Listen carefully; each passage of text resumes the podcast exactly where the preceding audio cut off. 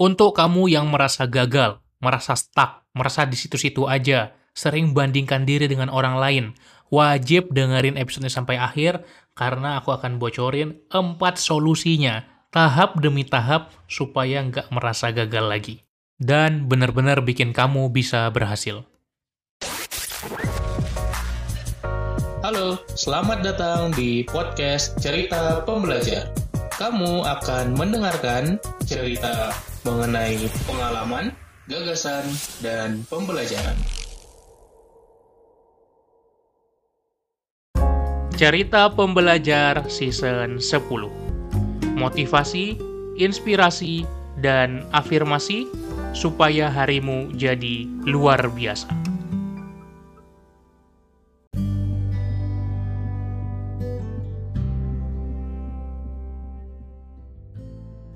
Halo, halo, halo, Sobat Pembelajar. Kembali lagi di podcast kesayangan lo, Cerita Pembelajar. Sebelum gua masuk ke episodenya, gua sangat senang banget, banyak banget yang dengerin setiap hari podcast ini, podcast Cerita Pembelajar. Bahkan banyak yang binge listen, dengerin dari season 1 sampai sekarang. Terima kasih, terima kasih, terima kasih. Lo hebat, lo keren, lo luar biasa yang terus mendengarkan episode-episode podcast ini secara rutin. Kali ini kita ingin bahas tentang bagaimana caranya kalau kita merasa sering gagal. Kalau kita merasa, kok gue nyoba apa pun gagal mulu ya? Kok gue coba ini, gagal, coba itu, gagal. Kapan berhasilnya? Bukankah semakin banyak mencoba, seharusnya semakin berhasil? Kok malah semakin sering coba, gue gagal mulu? Apakah kamu pernah merasa seperti itu? Pertama, kita perlu benar-benar tanamkan mindset dalam diri kita bahwa kita jangan sedih kalau gagal. Semua orang juga udah tahu termasuk kamu bahwa gagal adalah kesuksesan yang tertunda. Bahwa gagal adalah kunci keberhasilan. Dan memang benar begitu adanya. Tapi terlalu banyak orang-orang yang gagal, terus gagal lagi, terus gagal lagi, dan gagal lagi. Bukankah gagal itu bikin kita sukses nantinya. Nah, ada hal yang missing di sini. Ada hal yang luput bahwa kegagalan perlu disertai dengan pembelajaran. Ingat, gagal perlu disertai dengan belajar. Kenapa? Karena kalau kita gagal dan kita nggak belajar apa pun, ya wajar aja kalau gagal lagi. Setuju ya? Maka, apa solusinya? Ini ada empat tahap yang kamu bisa terapkan satu persatu di mana pun kamu gagal. Dalam hidupmu, dalam karirmu, dalam pekerjaanmu, di sekolah atau kuliah, di mana pun itu. Oke, yang pertama, kenali dulu salahnya di mana.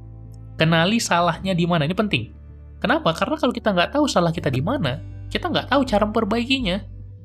Apakah salahnya, misalnya contohnya dalam bisnis ya, apakah salahnya dalam penjualan, atau dalam marketing, dalam branding, dalam sosial media, dalam penarikan traffic, dalam pencatatan keuangan, di bagian mana salahnya. Kenapa? Karena kalau kita tidak benar-benar menggali, yang kelihatan hanya secara makro saja. Oh, bisnis gua gagal. Lah, terus gimana? Ya nggak tahu gitu. Ya udah ganti bisnis lain. Padahal mungkin bukan salah produknya, tapi salah pemasarannya. Padahal mungkin bukan salah bisnisnya, tapi salah pengelolaan SDM-nya. Ketika kita mau benar-benar menggali ke dalam, kita jadi tahu letak salah spesifiknya di mana.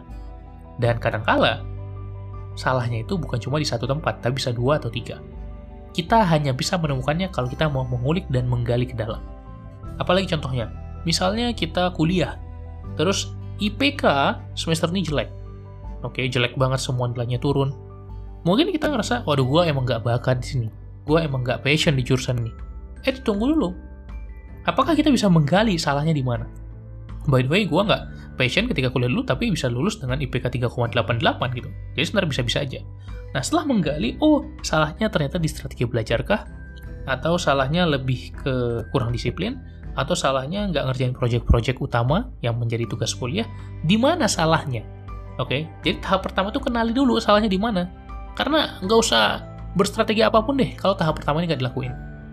Tahap kedua adalah pivot atau strategi ulang coba kita pivoting ya. Jadi pivoting itu artinya berubah jalur ya atau restrategi. Buat strategi ulang. Nah, ini banyak gua pelajari dulu di mata kuliah rekayasa proses bisnis yang mana kita bisa belajar untuk menentukan strategi yang lebih baik. sistem yang lebih baik, prosedur yang lebih baik. Dalam apa pun case-nya, dalam bisnis, dalam keluarga, dalam hidup, dalam karir, dalam pekerjaan di kantor, dalam sekolah atau kuliah, kita bisa mencari strategi yang lain. Oke, kalau misalnya stuck, kita cari mentor, kita tanya kira-kira ada saran apa, atau kita tanya teman kita, tanya senior kita, abang kita, kakak kita, siapa pun yang lebih berpengalaman di bidang itu. Oke, jangan tanya orang random, jangan tanya teman dekat kita, jangan tanya anggota keluarga kita yang dekat banget dengan kita, bukan. Tapi tanya orang yang berkapabilitas di bidang itu. Kalau gue ada masalah dengan sosial media gue kok nggak grow, kemudian media gue nggak banyak yang view, yang follow dikit, dan matrix-matrix lainnya, yang mana gue evaluasi dan tahu salahnya di mana, terus tanya orang untuk dapat strategi yang bagus, nggak mungkin gue tanya ke orang tua gue. Kenapa? Karena mereka nggak ngerti. Ibu gue nggak nggak tahu apa-apa di terkait sosial media gitu. Bukan berarti gue nggak percaya sama dia, bukan berarti gue nggak deket sama dia. Tentu gue deket dan percaya gitu. Tapi tanyakanlah ke orang yang punya kapasitas di bidang itu. Yang punya skillnya, knowledge-nya, keterampilannya. Oke? Jadi pivot atau strategi cari strategi baru, cari apa yang diselesaikan, solusinya seperti apa, dan tanya orang untuk membantu kita lebih mudah menemukan solusinya. Yang ketiga, terus mencoba. Oke?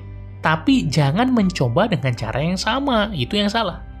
Terus mencoba dengan cara yang berbeda.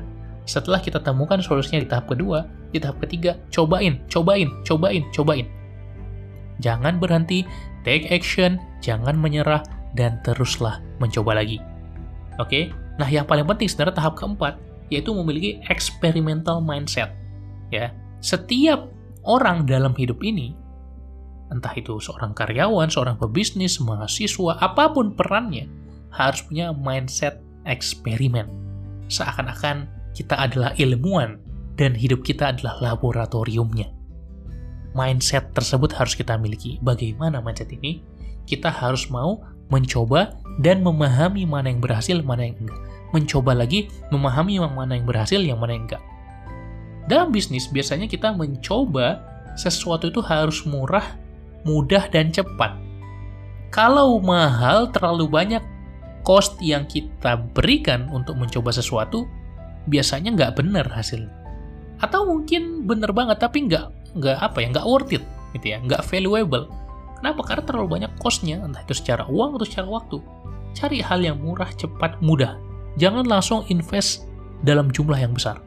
Invest ini bukan dalam uang doang ya, tapi dalam waktu, tenaga, dan energi kita.